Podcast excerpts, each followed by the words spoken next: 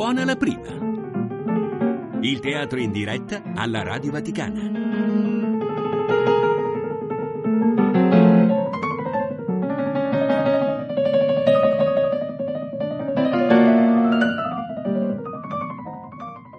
Irene Roccalto, Francesco Piazza, Emanuele Filiberto Lombardi e Alessandra Persi, allievi del terzo anno del Laboratorio di Arti Sceniche di Massimiliano Bruno, leggono un inserto tratto da Martin Eden, l'opera indimenticabile di Jack London.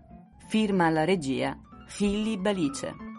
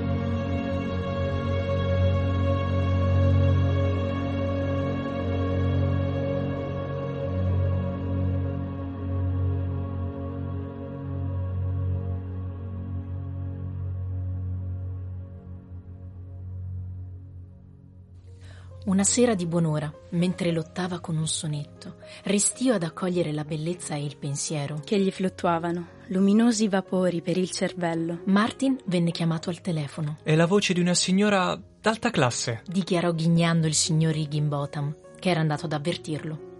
Martin si recò al telefono, che si trovava in un angolo della stanza, e si sentì percorrere da un'ondata di calore non appena riconobbe la voce di Ruth. Era stato così impegnato con quel sonetto che ne aveva quasi dimenticato l'esistenza. Ma il suono della sua voce, il suo amore per lei lo colpì come a tradimento. Quella voce. Dolce, delicata. Sommessa come una lontana frase musicale. O meglio ancora, come una campanella d'argento di un perfetto tono cristallino. Una semplice donna non poteva possedere una voce simile. Vi era in essa qualcosa di celeste. Come giungesse da un altro mondo. Ne era così rapito che non riusciva quasi a capire ciò che gli diceva, sebbene cercasse di controllare l'espressione del viso. Perché sapeva che gli occhi maligni del signor Higginbotham non lo abbandonavano un istante.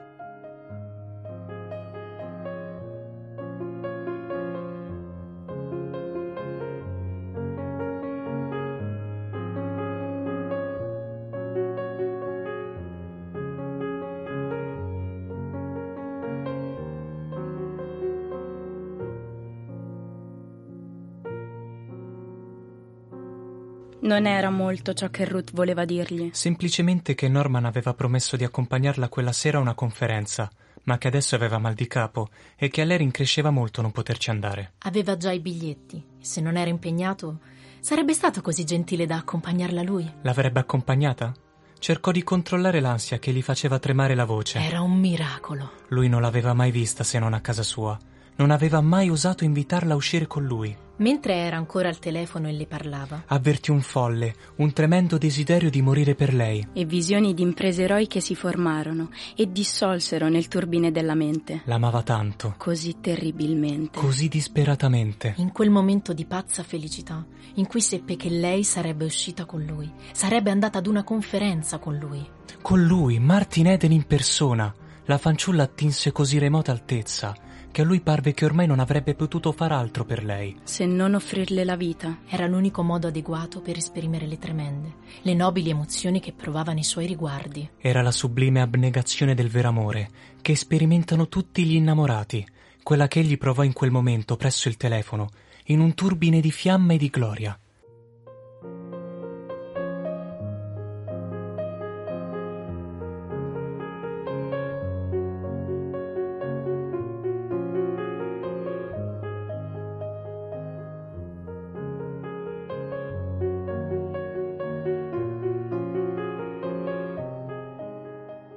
Morire per lei, sentì, sarebbe stato aver ben vissuto ed aver bene amato. Aveva solo vent'anni e non aveva mai amato prima d'allora. Attaccò il microfono con mano che tremava e si sentiva debole per l'emozione che l'aveva sconvolto. Gli occhi gli brillavano come quelli di un angelo. Il volto era trasfigurato. Mondo di ogni scoria terrena. Puro e santo. Adesso la portate fuori di casa? chiese ghignando il cognato. Voi lo sapete come finisce la storia. In prigione. Martin non era ancora sceso da quella sublime altezza. Neppure la malvagia volgarità dell'insinuazione poteva riportarlo sulla terra. Ira, risentimento, non lo toccavano più. Aveva scorto una grande visione e si sentiva come un dio, e non poteva provare che una profonda e tremenda pietà per questo insetto di un uomo. Non lo guardò neppure, e sebbene gli occhi si posassero su lui, non riuscì a vederlo, e come in sogno uscì dalla stanza per andarsi a vestire. Si trovava già in camera sua e stava annodandosi la cravatta, quando ebbe coscienza di un suono sgradevole che gli era rimasto negli orecchi. Nel cercare di capire che mai fosse quel suono, riuscì infine a identificarlo con l'ultima frase di Bernard Higginbotham, che non era ancora giunta al suo cervello. Quando la porta della casa di Ruth si chiuse alle sue spalle ed egli stava scendendo gli scalini accanto a lei, si trovò grandemente perplesso. Accompagnarla a una conferenza non era solo beatitudine. Non sapeva come comportarsi. Aveva osservato per la strada che spesse volte le donne della classe sociale di Ruth si appoggiano al braccio dell'uomo, ma altre volte non facevano così, ed egli si chiedeva se fosse solo di sera che andassero a braccetto o solo quando erano marito e moglie, o almeno parenti. Un istante prima di raggiungere il marciapiede si ricordò di Minnie. Minnie era sempre stata una ragazza che si dava delle arie. La seconda volta che erano usciti assieme le aveva fatto una lunga predica perché lui camminava sul lato interno e gli aveva enunciato la grande legge che un gentiluomo, quando si trova in compagnia di una dama, cammina sempre sul lato verso la strada. Minnie aveva preso l'abitudine di dargli un calcio negli stinchi tutte le volte che attraversavano la strada, tanto per ricordargli la posizione giusta. Egli si chiese dove mai fosse andata a pescare quella legge e se fosse valida. Comunque non sarebbe stato un danno tenerla presente, decise quando raggiunse il marciapiede. E così passò dietro le spalle di Ruth e prese il suo posto sul lato esterno. Poi si presentò un altro problema. Doveva per caso offrirle il braccio? Non aveva mai offerto il braccio a nessuna donna in tutta la sua vita. Le ragazze che aveva conosciuto non si appoggiavano al braccio del cavaliere. Le prime volte camminavano liberamente, uno accanto all'altra, dopodiché si prendevano per la vita e quando attraversavano le strade buie, la ragazza appoggiava la testa sulla spalla dell'innamorato. Ma adesso era un'altra cosa. Lei non era una ragazza come quelle e lui doveva fare qualcosa.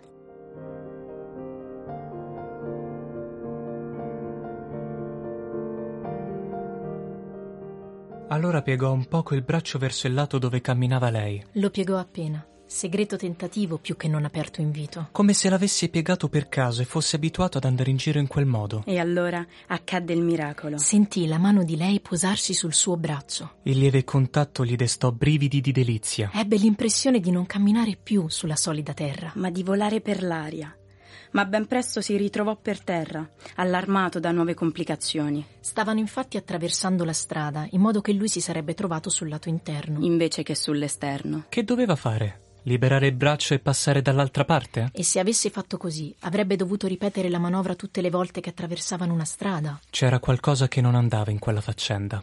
E allora decise di non mettersi a saltabeccare come un burattino, per non coprirsi di ridicolo. Tuttavia le conclusioni cui era giunto non riuscivano a capacitarlo interamente e tutte le volte che si trovava sul lato interno si metteva a parlare rapidamente e con impegno per dar l'impressione di essere assorbito dal discorso, in modo che se avesse errato nel non passare dall'altra parte, tale errore potesse venire ascritto al suo entusiasmo. Nell'attraversare Broadway si trovò di fronte a un nuovo problema. Nel vivo raggio di una lampada elettrica scorse Lizzie Connolly, con la sua amica che rideva sempre esitò appena la frazione di un secondo e subito portò la mano al cappello e le salutò. Non poteva rinnegare la propria classe, e quel saluto era rivolto a ben più che non alla semplice Lizzie Connolly. Essa rispose con un cenno del capo e lo squadrò con occhi arditi, non come quelli di Ruth, così dolci e delicati, ma con occhi belli e duri, che da lui passarono subito a esaminare Ruth, prendendo nota mentale del volto, del vestito, della sua condizione sociale Egli si accorse che anche Ruth guardava la ragazza con un rapido sguardo, timido e dolce, come quello di una cerbiatta.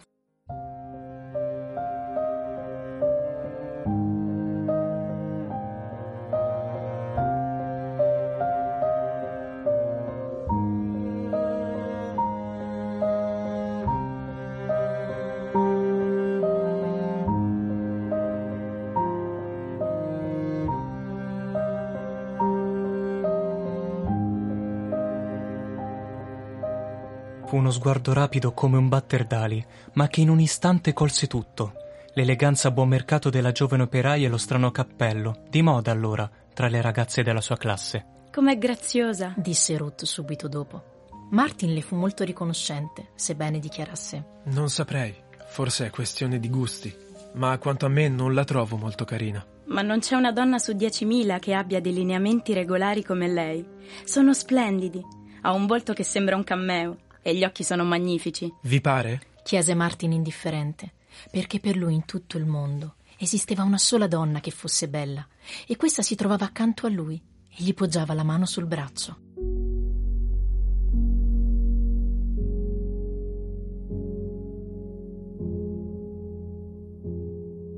Certo che mi pare. Se quella ragazza avesse la possibilità di vestire bene, se avesse un altro portamento, vi assicuro, signor Eden, che anche voi ne rimarreste abbagliato, come lo sarebbero tutti. Bisognerebbe anche insegnarle a parlare, osservò lui. altrimenti ben pochi riuscirebbero a capirla. Sono sicuro che non capireste un quarto di ciò che dice, se vi parlasse, naturalmente. Sciocchezze. Siete impossibile come Arthur quando vi incaponite a sostenere una vostra opinione. Avete dimenticato come parlavo io la prima volta che mi avete incontrato. Da allora ho imparato una nuova lingua, perché prima parlavo anch'io come quella ragazza. Adesso riesco a esprimermi abbastanza correntemente nella vostra lingua, per potervi dichiarare che voi non conoscete la lingua di quella ragazza. E lo sapete perché cammina così. Adesso ci penso molto a queste cose, sebbene una volta non ci pensassi mai. E comincio a capire, a capire molte cose. Beh, perché cammina così? Perché da anni lavora molte ore al giorno alle macchine. Quando un corpo è giovane è molto malleabile e un lavoro pesante la modella come cera, perché risponda al meglio alle esigenze di quel lavoro. Mi basta uno sguardo per indovinare il mestiere della maggior parte degli operai che incontro per la strada. Guardate me, per esempio. Perché dondolo da una parte all'altra? Per gli anni che ho passato sopra coperta. Se avessi trascorso lo stesso numero di anni tra gli armenti, quando il mio corpo era giovane e malleabile, non camminerei così, ma avrei le gambe storte. Lo stesso è accaduto a quella ragazza. Avete notato anche voi che gli occhi hanno uno sguardo duro. È perché non è mai stata protetta. Ha dovuto pensare lei a proteggersi, e una giovane ragazza non può badare a se stessa e avere occhi gentili e dolci, come i vostri, per esempio. Credo che abbiate ragione. Disse Ruth a bassa voce. Ed è un gran peccato, perché è così carina. Egli la guardò e le vide gli occhi soffusi di pietà, e poi si ricordò che era innamorato di lei. E fu travolto da un senso di stupore nel considerare quanto fosse grande la sua fortuna. Che gli permetteva di amarla. E di porgerle il braccio. E di scortarla a una conferenza. Chi sei, Martin Eden? Chiese a se stesso quella sera, davanti allo specchio non appena rientrato a casa. Si contemplò a lungo con viva curiosità. Chi sei? Cosa sei? A che classe appartieni? Appartieni di diritto a ragazze come Lizzie Connolly, alle legioni dei lavoratori, a tutto ciò che è meschino, volgare e brutto. Dovresti vivere tra bifolchi e facchini, in un ambiente sporco, tra puzze nauseabonde. Ecco, la puzza della verdura marcia. Quelle patate cominciano a imputridire, annusale. E invece osi aprire libri, prestare ascolto alla bella musica. Impari ad apprezzare i bei quadri, a parlare un inglese corretto, a formulare pensieri quali nessun tuo simile ha mai formulato, ad allontanarti da bruti animali e dalle ragazze come Lizzie Connolly, per amare un pallido spirito di donna che dista da te milioni di miglia, che vive tra le stelle. Chi sei? Cosa sei, idiota? E ci riuscirai? Si minacciò col pugno teso verso lo specchio. Poi sedette sull'orlo del letto per sognare alcun poco, ad occhi aperti. Infine, prese un quaderno e un testo d'algebra e si tuffò fra le equazioni di quarto grado. Mentre le ore correvano via rapide Le stelle impallidivano. e il grigio mattino si affacciava alla finestra.